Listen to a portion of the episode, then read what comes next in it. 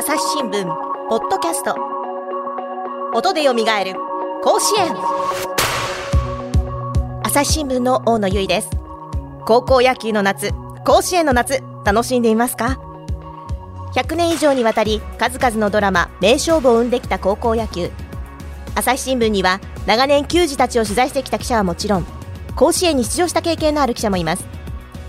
この番組では名場面の裏で何があったのかゆかりのある記者たちに話を聞いていきます。今回は1996年第78回大会の決勝松山商業対熊本工業の奇跡のバックホームに迫ります。当時その瞬間を間近で見ていた編集委員安藤義弘さんからお話を聞いていきます。この番組は2020年夏に配信した番組の一部を再構成してお届けしています。当時の実況音も含むフルバージョンは朝日新聞デジタルとバーチャル高校野球で詳しい記事とともに聞くことができます。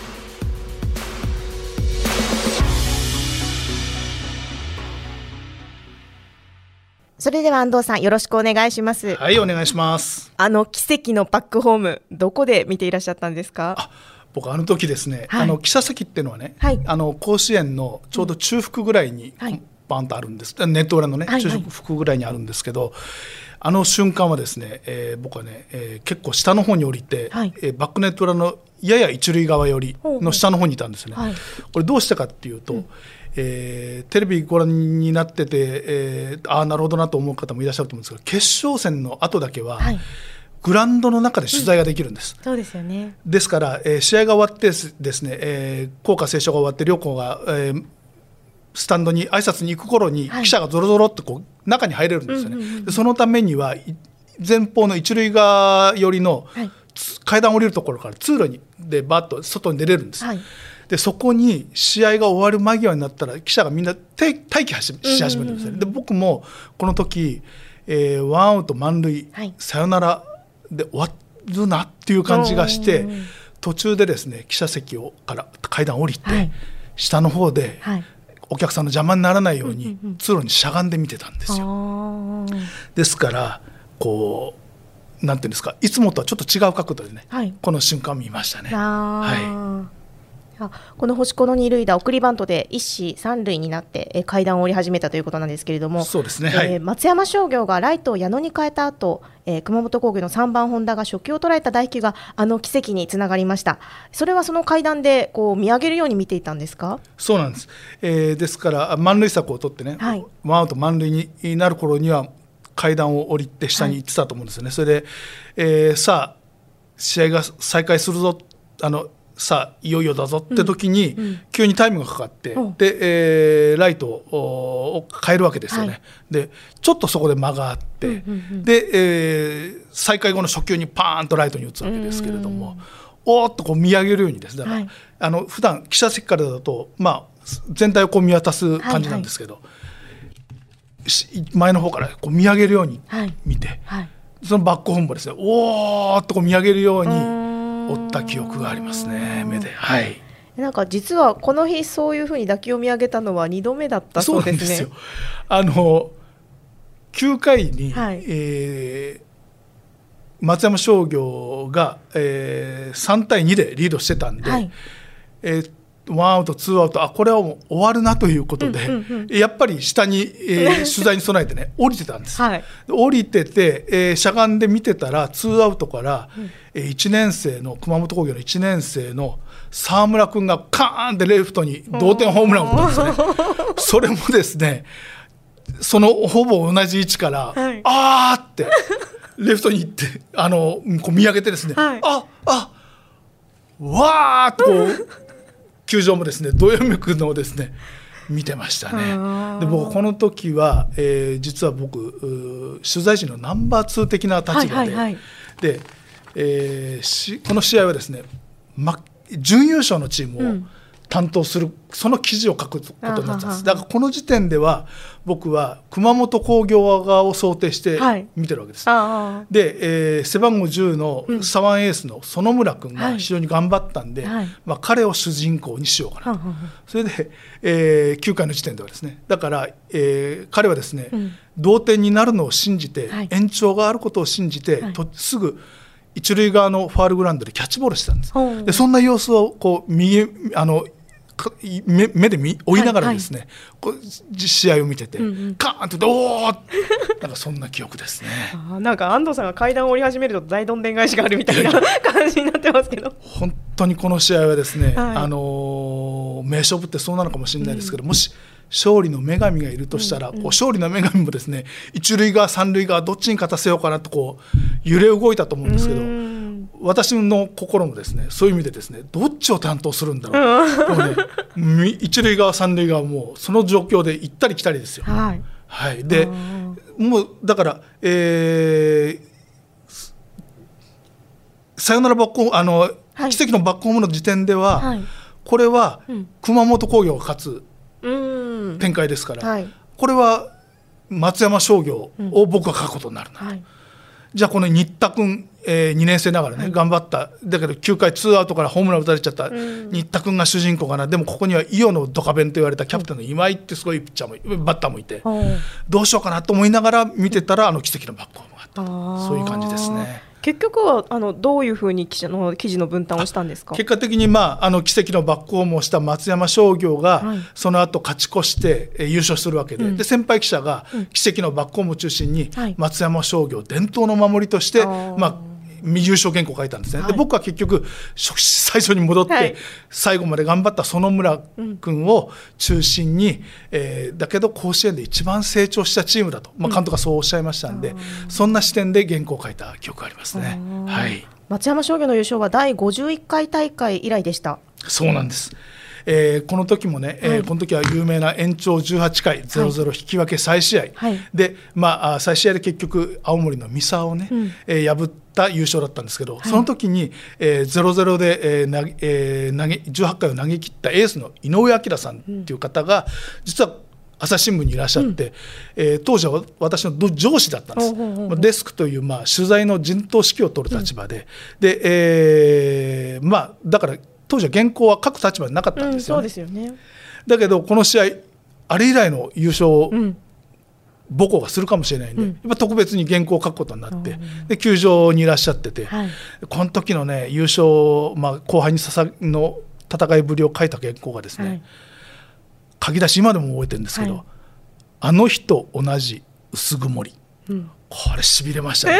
先輩やっぱすげえなとでまああのー空を見上げると、うん、27年前の三沢と戦った決勝を思い出させる空空模様だった、うん、この名調子で、ね、始まった先輩の記事ね今でも覚えてますね。いややっぱスポーツにはねこうドラマチックなこう書きぶりっていうのも大事な一つの要素ですよね、はい、そうなんですよね、はいあの井上さんちなみにですねこの後2006年に、はい、あのハンカチ王子とマー君の延長15回引き分け3試合なんてなったんですけど、うん、この時もですね、はい、えー、あれ以来の決勝再試合だった井上さんこの時もあの、報道あの報道からの、はい、各社からの要請を受けて、この時もあのコメントを求められて囲み取材を受けてましたけど、やっぱ甲子園ってねそういう過去の、名勝負もオーバーラップさせながら、うん楽しむことができる。で名勝負に名勝負がどんどん連なっていく。この辺もやっぱりすごい魅力ですよね。いや面白いですね、はい、引き続き安藤さんから詳しく話を聞いていきます。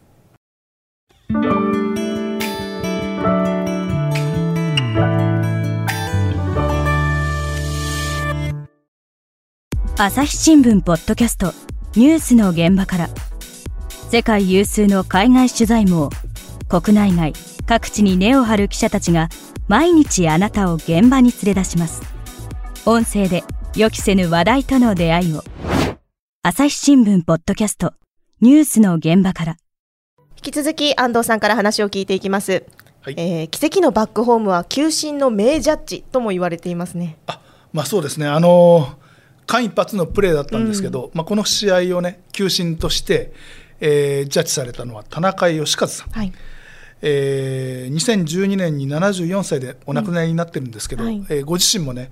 えー、自分の人生で最高のジャッジだとおっしゃってたそうです。あの何があ興味深いかというとですね、はい、この年、えー、1996年ですから、うん、アトランタオリンピックが夏にあったんですよね、うんうん、で日本銀メダル獲得するんですけれども、はい、この大会に田中さん日本の代表として審判として参加されてるんです、うん、でアトランタオリンピックからお帰りになって帰国されてで、え大会の途中から、まあ、審判あの甲子園にいらっしゃってで審判団に加わった、まあ、そういう方なんです、それで、えこの時ですね奇跡のバックホームライトに上がってライトからバーッと好返球が返ってくるわけですけれども、普通ライト方面にフライが上がったら審判の方は、えっとね、えそのえー、ボールが返ってくる延長線上というか三塁側によってホームの、うん、でジャッジするのがしっかり見るためにそうセオリーらしいんですよね、うんうんうん、でそうすると三塁走者が入ってきたタイミングとこう見れると、うんうん、ところがこの時田中さんはですね、はい、一塁側に走ってあの、寄ってるんですよ、つまり、えー、三塁走者がこうバーッと向かって正面から向かってくる位置にいたんです、はい、で結果的に、はい。そこにまさにボールがダイレクトで返ってきて、うん。うん、えー、三塁走者にタッチするとこをまず一番いい位置で見たんですよ。でこれ多分セオリー通りに行ってたら、死角になってたかもしれない。ああそっかこう入ってきますからね。そうなんですよ。でこれね、えー、っと審判当時ですね、うん、バルーンっていう、はい、あの大きい黒いプロテクターを求心してる、今はしてないんですよね。はいはい。あれがですね、えー、2年後から、はい、あ日本でも、インナープロテクターっていう中に入れるんです、あのあの頃はこう外外にバルーンって言われるのをしてたんですよね。はい、でそうするとあの球審が動きづらいこともあって、いろいろカバー体制とか審判のメカニクスもちょっと違うらしいんですよ。で、ね、だけど世界的にはもうインナープロテクターになってたから、うん、アトランタに行って田中さんは、うん、えー、もうすでにその次の世代次の時代のメカニクスともえー、やられてたわけです、はいはいはい、だからそういうこともあって、はい、あの位置に行ったんじゃないかと、はい、もう後輩の審判とかですね皆さんそんなふうに言ってすごいジャッジだっていうことにまあ伝説になったわけです。まあ、ご本人はですね なんか引き寄せられるようにはそこに行ったんだとまあ言ってるんですけど、はい、まあそうだとしてもですね、うん、やっぱり神様がこの名勝負をね、えー、正しいジャッジでこう盛り上げる、えー、うん、しっかり支えるためにね、うんうんぱそういうお導きをしたのかもしれないなとなるほどなんていうことを思ったりしますね。いやもう奇跡には奇跡が重なるもので、いや本当ですね。直前に監督がライトを交代させているんですよね。そうなんですよね。この交代がなければ結果は変わっていたかもしれないですよね。そうなんですよね。あのまあエースの、はい、エースというか2年生エースの新田君がライトに入ってたわけですから、はい、まあ彼も当然いい返球はできたとは思うんですけれども、うん。うん、この時にですね、えー、松山商業の監督の澤田監督がですね、はい、まあ、当初はあまりおっしゃられたからなかったんですけれども、はい、まあ、あの私も教職者ですからあんまりこういうこと言いたくないんだけど、はい、まあ、親父の声が聞こえたって言うんですよね。で、うん、おなお亡くなりになってたお父様の声が聞こえた。であのどういう声だったかっていうとですね、うん、このピンチをね、逃れんと、後がなかろうがと、うん、つまりえー、澤田監督はまだこれ延長戦が続くかもしれない、はいそうすると、えー、2年生エースの新田君を変えちゃっていいものかどうか。で3年生エースの渡辺君がマウンドに上がってるんですけど、うん、これどうかなと、うん、迷ってたらしいんですよね、うん、だけどそういう気がして変えたと。で、えー、この えー、ライトに入った矢野君はですね、もともとライトだったんだけど、うん、新田君が急成長したがために、はい、新田君が投げる機会が増えて、はい、でバッティングがいいエースの渡辺君がライトに入るから、はいはい、試合機会が、まあ、ちょっと減っちゃった子らしいんです。そうだったんですね。でだけど、毎日毎日一生懸命、もう選手周りはですね、うん、もう本当真面目だ、うん、真面目で、うん、えー、努力家っていうぐらい一生懸命練習してた子で、でもこの時もねこう肩を回しながらライトに行くわけですよ。あのシーンちょっと印象的ですよね。そうですよね。でこう言ってですね、うん、それで、えー、あのダイレクト返球、うんはい、すごい返球を見せてくれるんですよね。私もテレビで何度もあのシーンは見たことがありますけれども、はい、あの本来ね、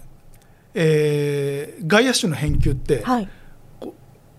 ちょっとそれちゃったりしても、うん、場合にカバーできるように、内野手がカバあのカットに入った内野手が取れる低いボールを投げるっていうのがセオリーなんですよね。低いあの中継できるように、ね、そうそうそうそう、はい、でところがですねこの時はすっぽ抜けたんじゃないかっていうぐらい本当僕も見ててあーって思ったぐらいビョーンと上に行ったんですよね。はい、でそれが風に乗ってぐーっと伸びてきたわけですけれども、で、えー、なんでダイレクト返球ね、うん、どうしてしたんだっていう話になるわけですね。はいはい、で矢野君はいや監督に教わりましたって。で澤田監督はいやそんなこと教えてないって。まあいやいやそんなこと教えてないと思うけどな。えちゃんと教えてたそうなんです、はい、で6月にですね松山商業ってのはすごい守備を鍛える鍛える期間があるそうなんですけど、うん、その時に、えー、監督はですねこういう話をされてたそうなんです。はい。ダイレクト返球が外野手ね、ダイレクト返球が正解なケースが一つだけあるぞ、う。ん、サヨナラ負けのピンチ、うん、それも定位置より後ろに打球が来た時だ。まさにこれなんですよつまりサヨナラ負けもつ1点取られたら負けってことは、は後の走者がどこも進もうといいわけですよ。だからカット関係ない、もうとにかく一か八かの勝負をかけろっていうのはこの時なんです。で努力家で真面目な与野君は、それを本当にその時覚えてたかどうか分かんないですけど、うん、それを体で覚えてたかもしれない、うん、忠実に守った返球をしたんですよ。いやなかなかそんな時に実際にできないですよねそうですよね。だからああの時監督言ってたのは多分そんな風ではないと思うんです。よ、だけどやっぱりね体に染み込ませる練習、うん、まあ、松山商業ってそういう練習をするっていうふうに聞いてますけど、うん、まあ、やっぱり体にで覚える、うん、もうそういうことが自然にできる、はい、そういう練習をね積んでた。特に真面目な矢野君はそれを忠実に体が実行したと。そういうことなんじゃないですかね。いやこのタッチアウトになった星子選手もまさかと思ったでしょうね。そうなんですよね。この時ね実は三塁コーチがすごい大きいフライでしたから、うん。はい、こう確実に行きましょうみたいな声をかけたらしいんです。うん、で実際ね、えー、星子君もこの後ですね、はい、お前ちょっとゆっくりタッチアップしただろうとか、うん、あの本気で走ってなかっただろうってひどいこと言われたらしいんですけど、本人は実は一か八かのスタートを切った。確かに早くすごいいいスタート切ってるんです。でもうとにかくあのサヨナラ勝ちホームインしたらそんな多分抗議も来ねえだろうと、でで万が一抗議が来たらそこはもうしょうがなかったってことで、一か八かですごくいいスタート切った。でしかもこの、えー、星国はですね、50メートル6秒で走る俊足ですから、速いですよね。しっかり、えー、プレーはしてるわけですよ。だけどすごいいいところにすごい返球が返ってきちゃったと、はい、そういうことなんですよね。なんかその後もこのプレーでずいぶん苦しんだそうですね。そうなんですよね。結局まあそういう言われないね、うん、えー、ことも言われて、うん、で、えー、まあ、えー、星子選手この後社会人野球に進んだんですけど、はい、まあ2年で辞めて、うん、でまあ地元に帰ったりして。で見かけられるとやっぱりねああの星子だって言われるわけですよね。やっぱね結構いろいろね辛い思いはされたみたいですよ。で、ね、えー、一方ね、えー、すごい、えー、奇跡の返球をした矢野選手は、はい、まあ、この後ですね大学に進んで野球を続けて、うん、でまあ、地元のテレビ局に彼も就職したわけですけど、はい、やっぱり彼もねあの、まあ、人生がいい方向に向かったんだとは思うんですけれども、うん、やっぱりあの奇跡のバックホームの矢野さんだよね、みたいな。やっぱりちょっと窮屈な面はあったらしいんですよね。で、まあ、彼がそれで、えー、その後ですね、えー、2013年ですか、はい、えー、その就職した会社の東京支社に勤めてた時に、はい、熊本に出張があったらしいんです。で星君が君が、はい、えー、地元であのお店をやってるバーをやってるっていうんで、はい、そこに会いに行ったらしいんですよね。でやっぱね、えー、このあの、うん、プレーでね、はい、交錯した2人が2人もう一度ね再会するわけですよ。はい、でいろんな話をして当時の話もお互いねあんまりしたがらなかったと思うんですけどやっぱ当事者同士でいろんなね積もる話もあったらしいんです。うん、でこの時にね、はい、えー、矢野さんがね、はい、星子君に、うん、まあ、俺もお前もあのプレーを一生背負っておくしかない。そうなんだよねって話をしたらしいんですね。これである程度ね、えー、星子君も吹っ切れたようなんですよね胸の使いが。でその後ですね、えー、熊本の中心部に、はい、えー、バーを開くんですけど新しいバー、はい、その名もタッチアップ。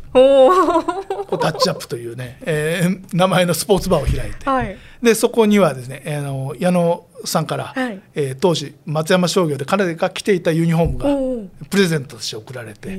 で、えー、星子さんの熊本工業時代のユニフォームと並んでこう飾られてるんです、ね。はい、ファンにはたまらないですね。たまらないですね。私もあの行く機会があの熊本に、はい、行く機会があると、はい、えー、必ず寄るようにしてて、まああの星子さんいらっしゃればね、あの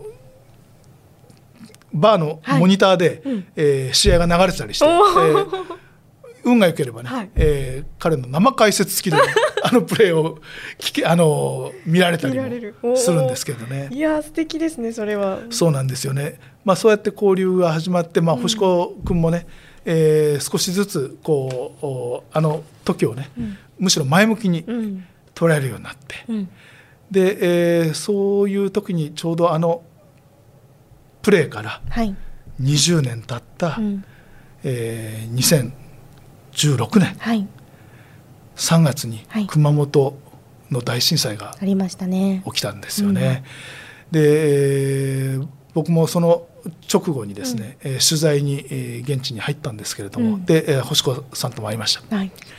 でその時彼が言ってたのは、うん、えー、本当にね本心あの2日続けてありましたよねあれ、うんうん、で2日目の本震の時はもう本当死ぬかと思いましたと。で、えー、すぐに電話かかってきて、うん、で、えー、出たら、うん、そしたら松山商業のキャプテンだった今井君だったって言うんですね、大丈夫かって、あ大丈夫だありがとうって、もう本当嬉しかったと、気にかけてくれてね。で後からこう着信履歴を見たら、はい、井の一番が今井さんだったらしいんですよね。でもそう本当にね嬉しかった。うん、こういう交流っていうかねあのうん、あの時一緒にこう視力を尽くした戦い合ったね、うん、人たちがその後もそうやって交流が続くとやっぱ素晴らしいですよね。いや本当そうです、ね、そうなんですよね。でもともとねあの体が動くうちにもう一回みんなで会って草野球したいねって話はあったらしいんです。で、えー、星子さんはですね、まあ、今しかないと。で20年の記念の年ですしね、うん、で熊本を勇気づけるためにも、うん、ぜひ熊本で試合をしたいと、うん、頼む協力してくれってこう今井さんにお願いをして、はい、でもちろん矢野さんも協力して、はい、で、えー、その年の11月に、えー、松山商業の当時のメンバー澤、田監督も含めてですね、はい、13人だったかな。熊本に結構集まりましたね。そうなんです。で熊本工業の、はい、えー、当時のメンバーと、はい。えー、同窓会試合を、したわけです。はい。で、えー、メインイベントはですね、はい、試合後にあの奇跡のバックホームの再現をしたらしいです。はい、で、えー、ライトには矢野さんが入って、うん、で、えー、バッターは当時のライトフライを打った本田さんが入って、はい、でサードランナーは当然伏子君。でライトにフライが上がって、はい、で、まあ、矢野さんもですね、うん、もう38歳になったから。まあそうもう奇跡のバックもできませんよね。そうです、ね、まあ星子さんも6秒じゃもう走れないでしょうけど。だけど、えー、見事に、はい、えー、ライトフライタッチアップで、はい、星子君はホームインして、うん、で右手を高々とつけた。で本当これがやりたかったんだ。そうですよね。で熊本の球場でですね観客もいらっしゃってて、うん、もう自動あの自然的にね、はい、星子コールが星子星子いや感動的ですよね。本当ですね。奇跡の物語の延長戦もすごい素敵な延長戦、ね、が延長戦があって、うん、さらに再試合もね、そうですね。素晴らしいですね。これがね高校野球のいいところだと思うんですよね。はい。素敵な話ありがとうございました。はい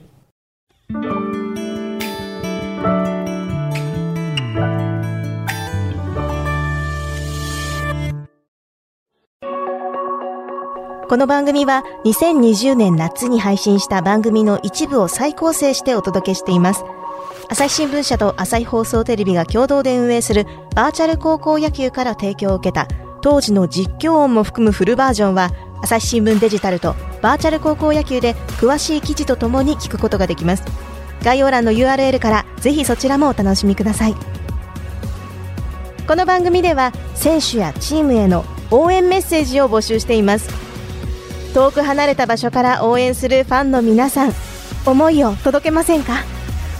概要欄にある投稿フォームの URL からご投稿ください。決勝戦の翌日まで受け付けます。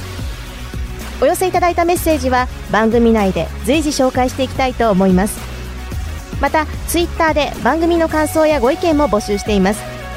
ハッシュタグ音で蘇る甲子園でつぶやいてください。朝日新聞ポッドキャスト音で蘇る甲子園。朝日新聞の大野由依がお送りしました。それではまた次回の配信でお会いしましょう。